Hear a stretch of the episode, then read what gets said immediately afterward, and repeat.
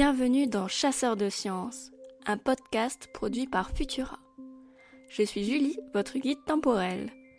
Dans cet épisode, nous partirons pour les profondeurs insondables de l'océan en compagnie d'un duo d'aventuriers mal assortis. Vous écoutez Chasseurs de sciences. Si ce voyage vous plaît, n'hésitez pas à le partager sur les réseaux sociaux et à nous laisser un commentaire sur les applications de podcast. Vous êtes prêts?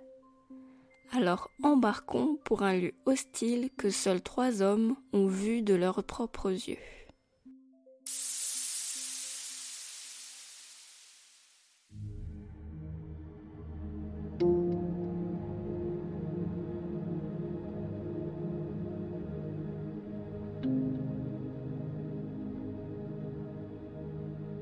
En 2012, James Cameron, réalisateur de cinéma, embarque dans Deep Sea Challenger au large des îles Mariannes dans le Pacifique.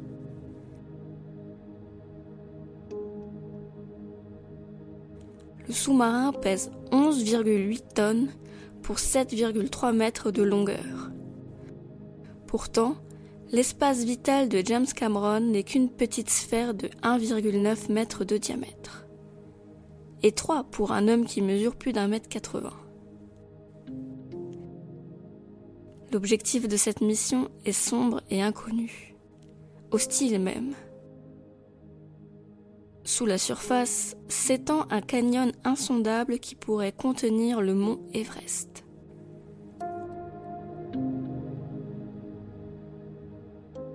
Le 25 mars, vers 19h30, le Deep Sea Challenger s'enfonce dans les eaux du Pacifique.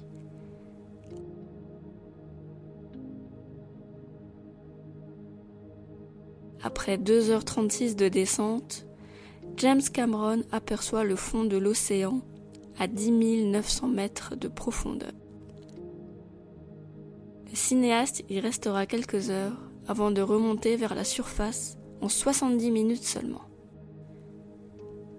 Il est le seul à être descendu si profond en solitaire.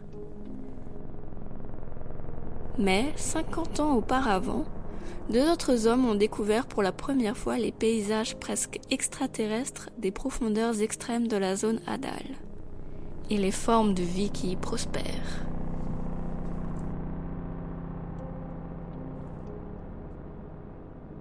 Cet épisode de Chasseurs de sciences va vous plonger dans un lieu plus dangereux et énigmatique que la surface de la Lune.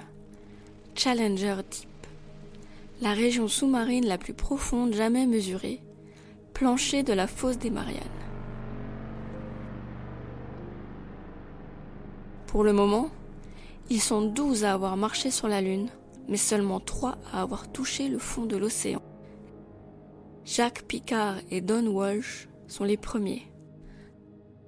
Mais avant de les rencontrer, remontons un peu plus en avant dans le temps.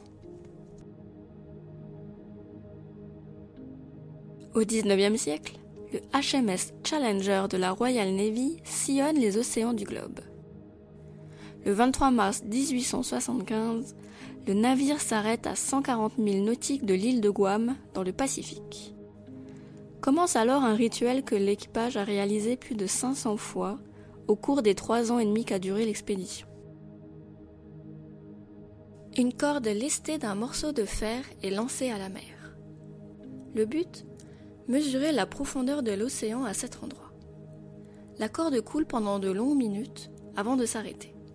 Un marin relève alors la mesure. 4475 fantômes, soit 8184 mètres. Ce n'est pas un record, mais les premiers indices sur la topographie d'un canyon sous-marin gigantesque, la fosse des Mariannes. En 1951, le HMS Challenger 2 vogue sur les sillages de son aîné. La technologie a évolué et ce n'est plus une corde rustique qui permet de mesurer les profondeurs océaniques, mais un sonar. Plus de 10 900 mètres. Cette fois-ci, c'est un record. Neuf ans plus tard, en 1960, deux hommes désirent voir de leurs propres yeux les profondeurs les plus extrêmes. Jacques Picard, suisse, se qualifie lui-même de savanteur et appartient à une longue lignée d'explorateurs. On lui doit la création du ballon stratosphérique. Son père, Auguste, participe à la fabrication du Trieste, le bathyscaphe qui conduira Jacques dans les profondeurs océaniques. Son partenaire d'exploration est le militaire américain et océanographe Don Walsh. Le dandy suisse et le jeune militaire, qui effectue là sa première mission pour l'US Navy, sont diamétralement opposés, mais ont un objectif commun. Le 23 janvier 1960, à 8 heures, Jacques Picard et Don Walsh s'installent dans la sphère de métal du bathyscaphe, dans une mer démontée. À eux deux, ils tiennent à peine dans le minuscule espace. La sphère est située sous un énorme flotteur de 15 mètres de long qui comprend plusieurs réservoirs remplis d'essence. Il leur permet de couler à pic, mais aussi de remonter en lâchant du lest. À 8h23, les deux hommes commencent leur plongée vers l'inconnu. Ils s'enfoncent sous la surface à une vitesse comprise entre 1 et 2 mètres par seconde. La lumière du soleil diminue progressivement, ainsi que la température. La pression qui augmente peu à peu fait grincer le métal qui résonne dans le vide de l'océan. 100 mètres, 300 mètres, 1000 mètres, 3000 mètres. À 11h44, le Trieste est à 8880 mètres de profondeur. La lumière a disparu depuis longtemps. Les eaux sont limpides et des flashs lumineux brillent dans l'obscurité. Des espèces bioluminescentes passent par dizaines devant le hublot du bathyscaphe. Les deux explorateurs essayent de se réchauffer comme ils peuvent.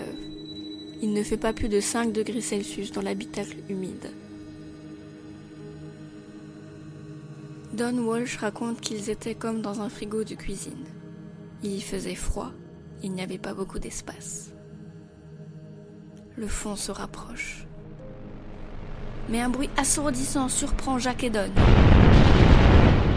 La coque en métal s'est déformée. Le cœur battant, les deux hommes craignent de voir l'eau les emporter. Si le bathyscaphe cède, ils seront écrasés en un rien de temps par la pression. Mais rien. Tous les instruments fonctionnent et ils sont toujours vivants. Ils décident alors, dans un moment teinté d'inconscience, de poursuivre leur descente dans les ténèbres.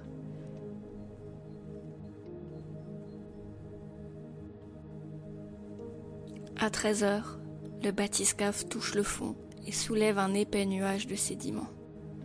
Au-dessus de Jacques Picard et Don Walsh se dresse une colonne d'eau de plusieurs kilomètres. Les appareils de bord indiquent moins 10 916 mètres. Seuls 12 cm de métal les protègent d'une pression écrasante de 1100 atmosphères, soit mille fois plus qu'à la surface.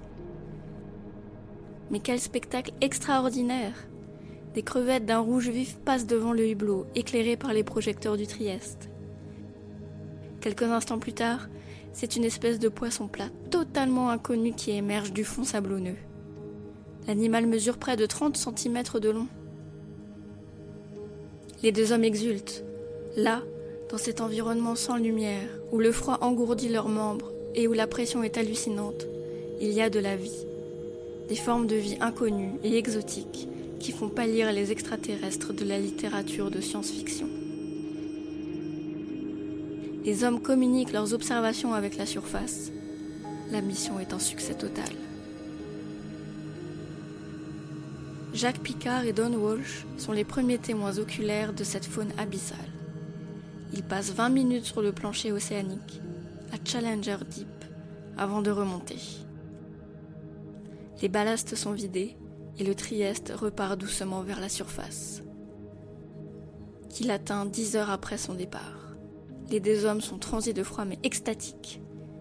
Ils savent que ce qu'ils viennent de voir va changer les regards sur la vie et son apparition.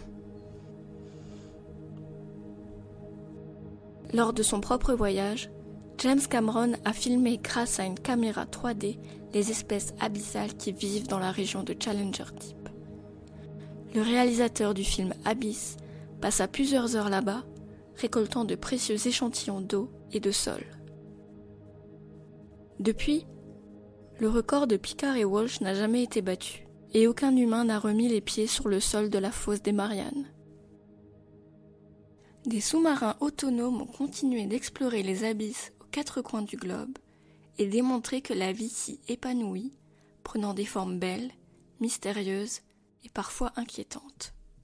Pour l'espèce humaine, les fonds marins semblent encore moins hospitaliers que l'espace et plus énigmatiques.